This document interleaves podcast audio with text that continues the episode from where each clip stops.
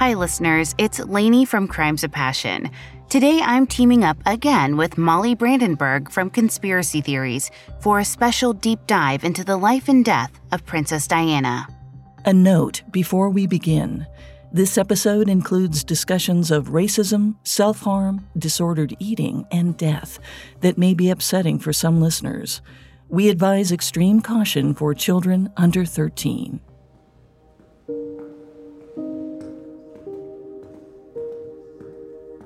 In early September 1997, Charles Spencer walked down the aisle of Chapel Royal, where his sister Diana's body now rested. He readied himself to deliver the eulogy for his beloved sister. Somewhere in the middle of the speech, Charles declared, Of all the ironies about Diana, perhaps the greatest was this. A girl given the name of the ancient goddess of hunting was, in the end, the most hunted person of the modern age. There was no mistaking his rage at the paparazzi, whose car chase had catapulted Diana toward the crash that ended her life. As he closed his speech, he heard a whisper. He'd later describe it as something that sounded like satisfaction. He suspected it was Diana herself, offering a nod of approval.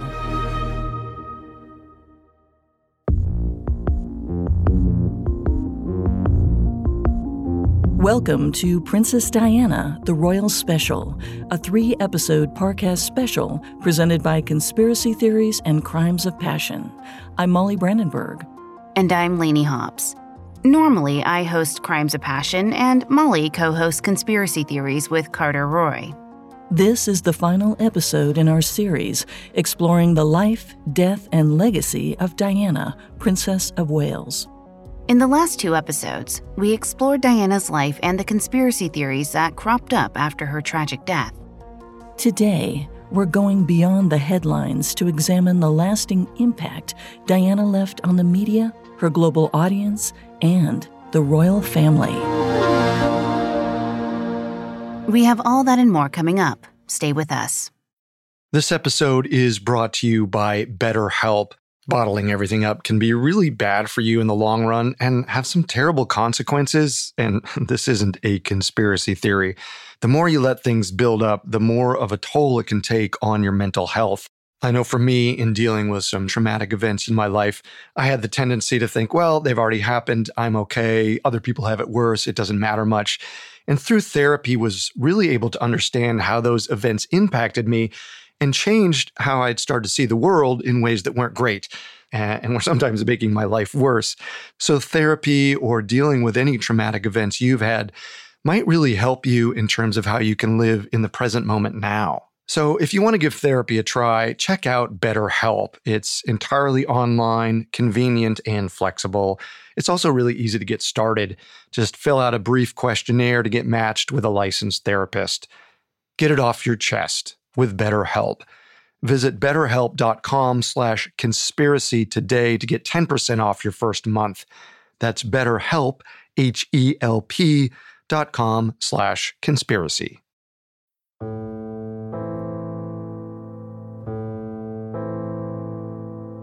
The royal family hardly appeared in the series of investigations that followed Diana's death. It's possible their silence was part of a greater conspiracy, like we described in the last episode, but it's also possible that the royals kept their distance out of habit. The firm, an unofficial nickname for the royal family, has held their tongues during various PR disasters over the past century, long embracing the royal mantra never complain, never explain. And when Diana died, they readily employed this tried and true tactic. But restraint was the last thing the public wanted. As crowds gathered outside Buckingham Palace to mourn the people's princess, the royal family was silent. One paper released an article headlined, Show Us You Care. The Sun asked, Where is our queen?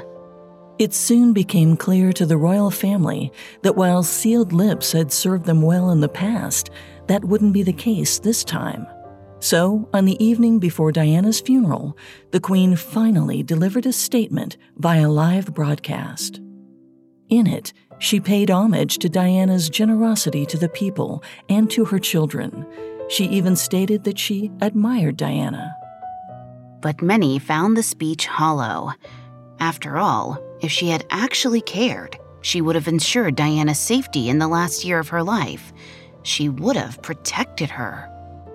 Nothing could bring Diana back now. But after her burial on September 6th, some of the public found it impossible to move forward without the People's Princess. Please note, I'm not a licensed psychologist or psychiatrist, but we have done a lot of research for the show. For many, Diana was more than the Princess of Wales. Clinical psychologist Stephen Turber wrote that Diana was a transference symbol, a canvas for the public to project themselves onto. In the late 1970s, teenagers sat with their eyes glued to the television, watching the first royal wedding of their lives. Throughout the 90s, those same people watched as Diana became a mother, a fashion icon, a humanitarian, and finally, an ex wife. Even if she hadn't lived out the perfect fairy tale, people saw themselves reflected in Diana. And when she died, they mourned some lost aspect of their own personhood. Like Stephen Turber, British psychiatrist Raj Persaud suspects that women in Diana's generation had formed a deep bond with her, even though they had never met her. And because they identified with her struggles and likened them to their own, Diana's death led them to a morbidly dark place. According to a study in the British Journal of Psychiatry, in the four weeks after Diana's death, the suicide rate in England and Wales rose by over 45% among women ages 25 to 44.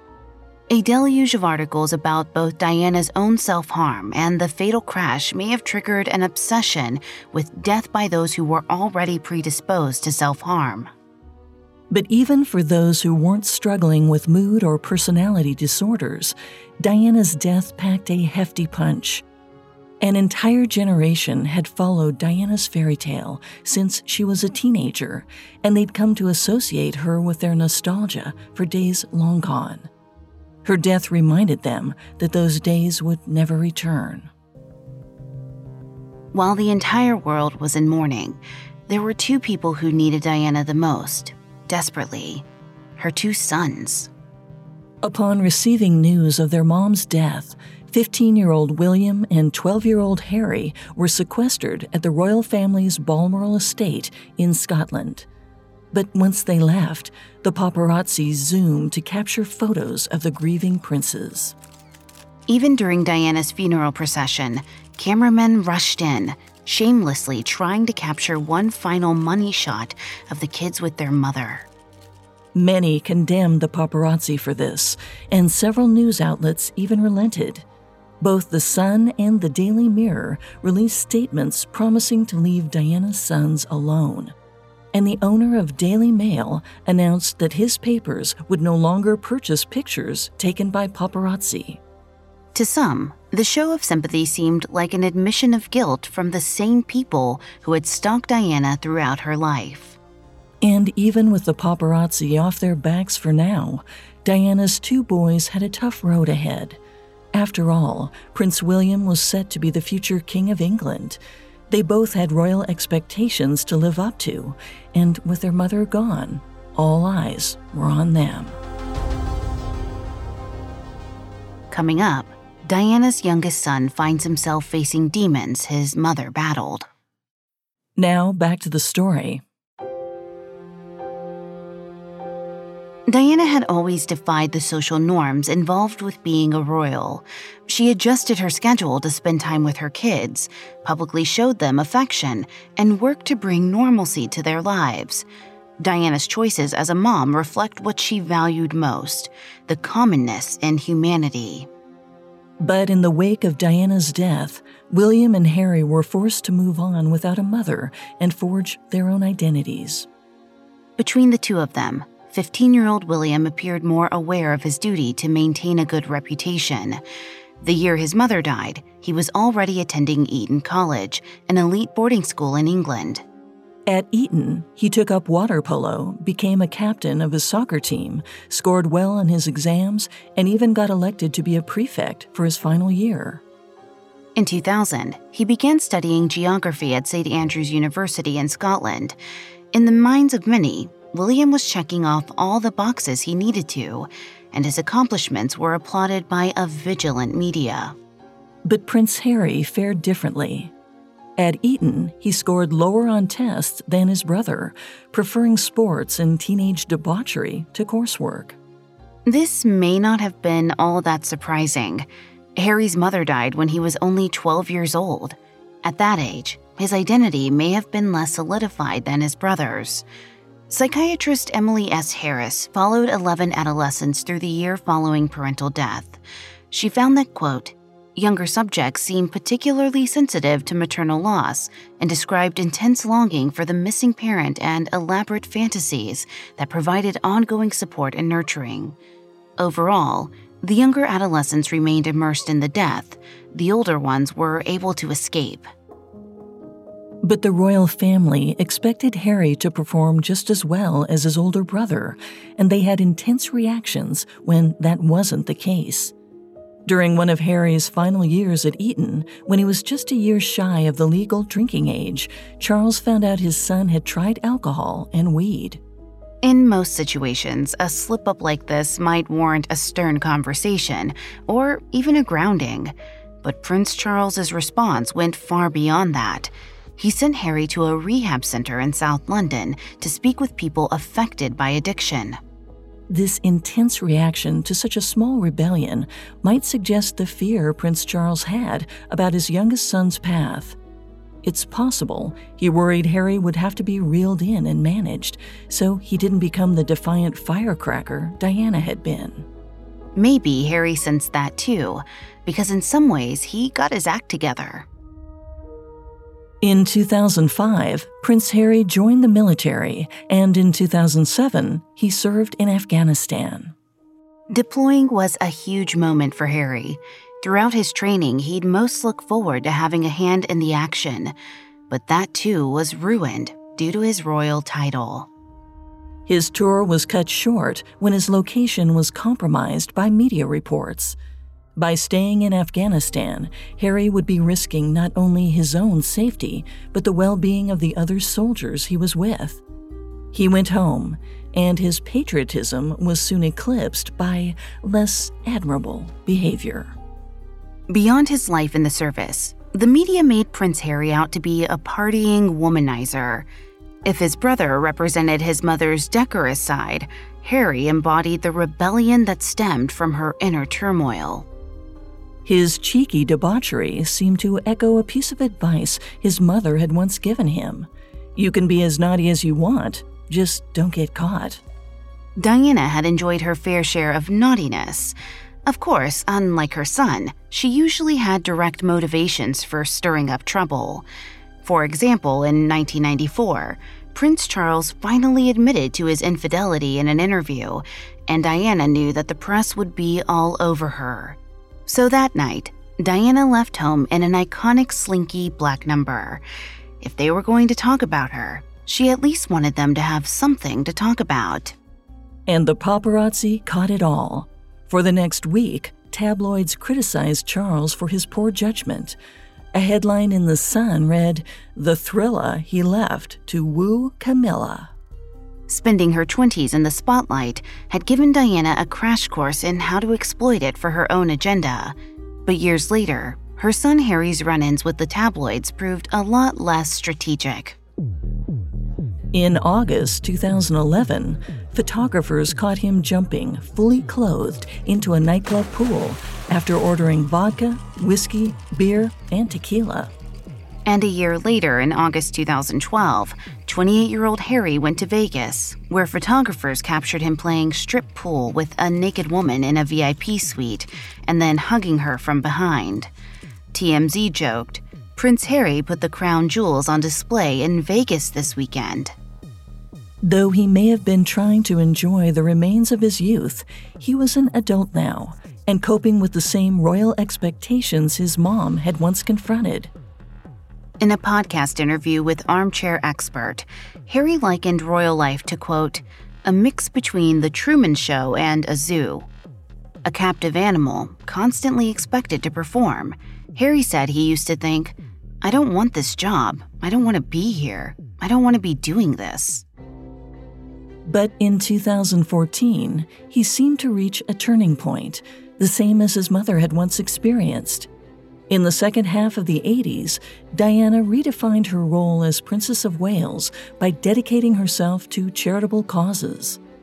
Likewise, Harry hit his stride when he founded the Invictus Games, an international sports competition for wounded, injured, and sick veterans. A few years later, Harry literally followed in his mother's footsteps in Angola. In the last year of Diana's life, she visited Huambo, Angola, which was recovering from a decades long civil war. Diana walked a path where thousands of civilians had been injured and killed by landmines. Just a few months after her death, an international treaty banning landmines was ratified, at least partially due to the awareness she'd brought to the cause. In 2019, Harry visited the city of Huambo, taking the same path his mother had taken all those years ago. He also promoted various charity projects in Africa, a region where his mother had devoted herself as an AIDS activist. Like his mother, Harry tried to focus on the good he could do with his royal position, but it wasn't enough to keep the public scrutiny at bay, especially when it came to his controversial marriage. In 2016, Prince William and Kate Middleton won over the media with their blooming marriage. Meanwhile, a new romance in Harry's life came under fire. That year, he met Meghan Markle, an American actress and divorcee, then working on the primetime legal drama Suits. In May 2018, they married, and Meghan became the Duchess of Sussex. But for some in the British establishment, Meghan didn't fit the mold. She was an American actress with a black mother and a white father who divorced when she was young. Vanity Fair described her family as dysfunctional. The day of their wedding, Entertainment Tonight ran an exclusive interview with Princess Diana's former New Age therapist and spiritual advisor, Simone Simmons. In it, she claimed that the spirit of Diana personally told her that she was concerned for her son. The princess apparently worried that Meghan would get bored of Harry and cause trouble. The press spun it as a hurtful dig at Harry. And when Meghan had their first child in May 2019, gossip columns questioned whether she was the real mother. Tabloids also blamed Meghan for a perceived rift between Harry and William, which was sparked when Harry reportedly said they had good days and bad days. Among other criticisms, the media called out Meghan's high society social circle and financial expenditures, depicting an unruly royal who needed to be reeled in. Dr. Nicole Wilson, a research fellow at the Institute for Black Atlantic Research, suggests that this portrayal stems from something that has underpinned the monarchy for centuries white colonialism. The term refers to the structure that normalizes the occupation and exploitation of indigenous regions. The British royal family has long been a part of this structure, from enslaving African people to colonizing lands around the world. Even the royal family's famous crowns and jewelry are largely made from gems that the British pocketed during colonization. This racist legacy endures in the UK, According to a national online survey taken in 2019, 19% of those polled agreed that some racial groups were born less intelligent. 38% agreed that some races were less hardworking. The first black members of parliament weren't elected until 1987. And until Meghan, there had never been a single non white member of the royal family. Since Meghan is half black, her presence in the royal family challenges formerly held views of what majesty looks like. In many ways, her story seems like a reflection of Diana's, who faced her own share of bad press for bucking royal expectations. The parallels between Meghan and Diana only grew when Meghan went to, quote, one of the senior most people at Buckingham Palace to seek mental help as she faced nationwide criticisms. This was a move Diana had made during her lifetime, at one point going to the Queen sobbing, asking for help with her marriage. And in both cases, neither woman received much compassion. It seems that Meghan wanted a royal family member to stand up to the raging press.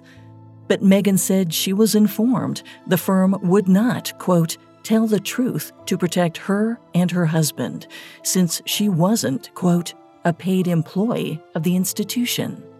Across the years, press relations have remained a sore spot for the royal family, and the pressures Diana faced in her brief life became cautionary tales for her sons as they navigated adulthood. Coming up, a royal exit in the name of security and entertainment deals in tow. Now, back to the story. The persistence of Diana's memory in the modern landscape of the royal family is unmistakable. But in January 2020, the Crown saw a new controversy that felt too eerily like history repeating itself. That month, 35 year old Prince Harry and 38 year old Meghan Markle announced their decision to step down from royal duties. The move was no doubt prompted by the tabloid attacks on Meghan, combined with a lack of support from the firm. The royal family apparently hadn't learned from the mistakes they made with Diana. Adding insult to injury, just months after the big announcement, the royal family cut Prince Harry off. Though he'd received a sum from the crown to help with his life transition, from here on out, he was on his own.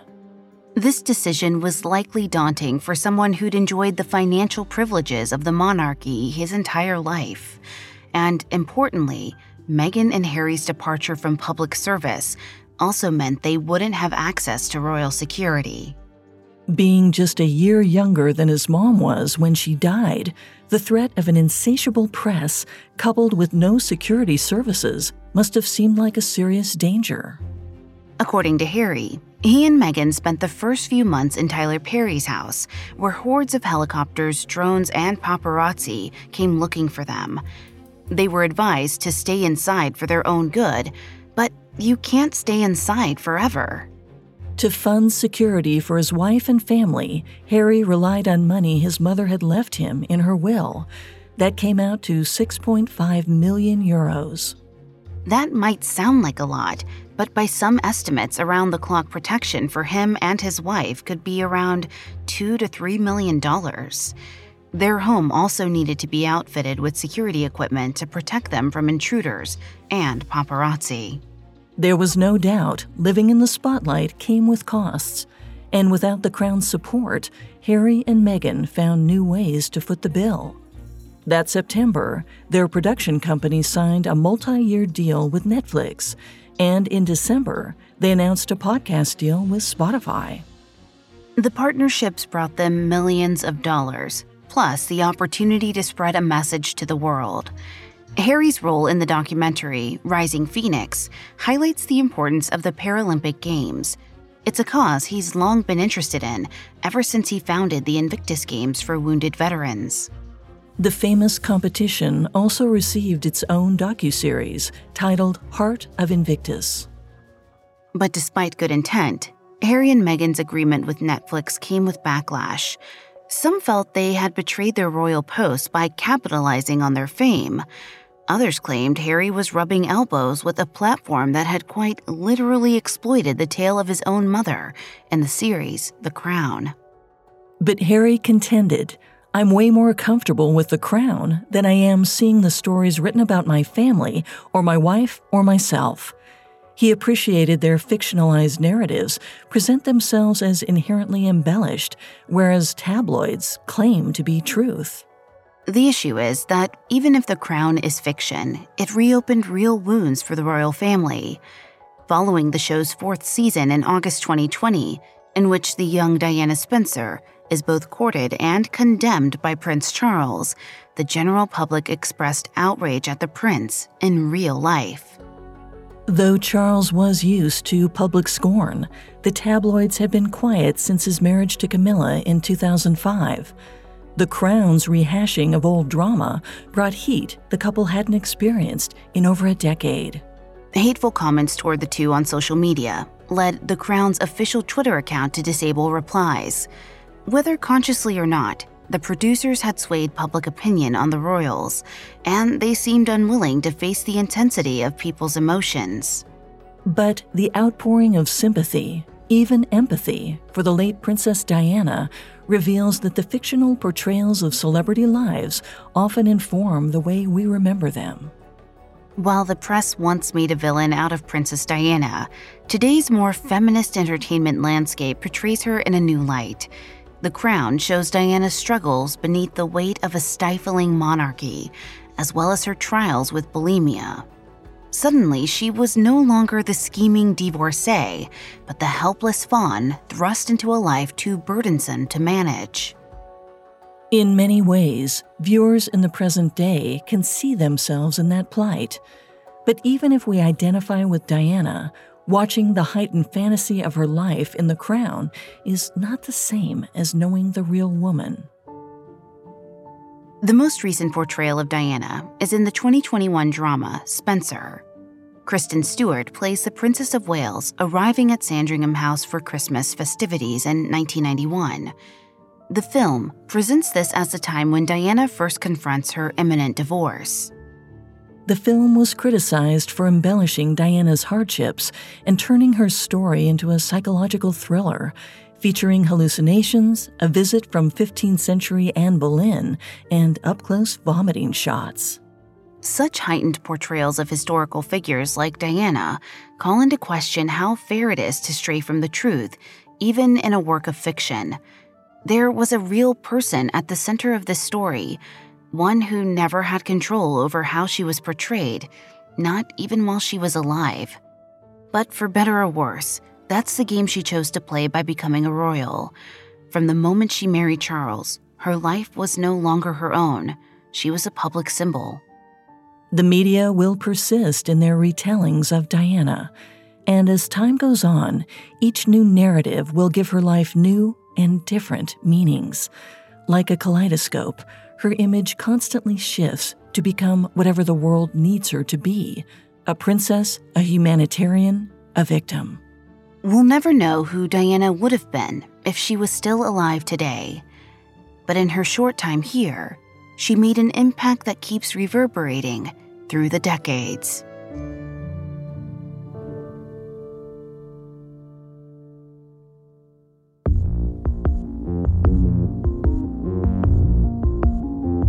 Thanks for tuning in. This wraps up our exploration of Princess Diana but we'll resume our normal release schedule on conspiracy theories and crimes of passion next week. You can find more episodes of Conspiracy Theories, Crimes of Passion, and all other Spotify originals from Parcast for free on Spotify. As a note, Archwell Audio, the company started by Harry and Meghan, currently maintains an exclusive partnership with Spotify. See you next time. Crimes of Passion and Conspiracy Theories are Spotify originals from Parcast. Executive producers include Max and Ron Cutler. Sound design by Scott Stronach, with production assistance by Ron Shapiro, Nick Johnson, Trent Williamson, and Carly Madden. This special episode of Crimes of Passion and Conspiracy Theories was written by Lauren DeLille, edited by Amber Von Schassen and Kate Gallagher, fact checked by Haley Milliken, researched by Mickey Taylor and Chelsea Wood, and produced by Bruce Kitovich. This special episode of Crimes of Passion and Conspiracy Theories stars Molly Brandenburg and Lainey Hobbs.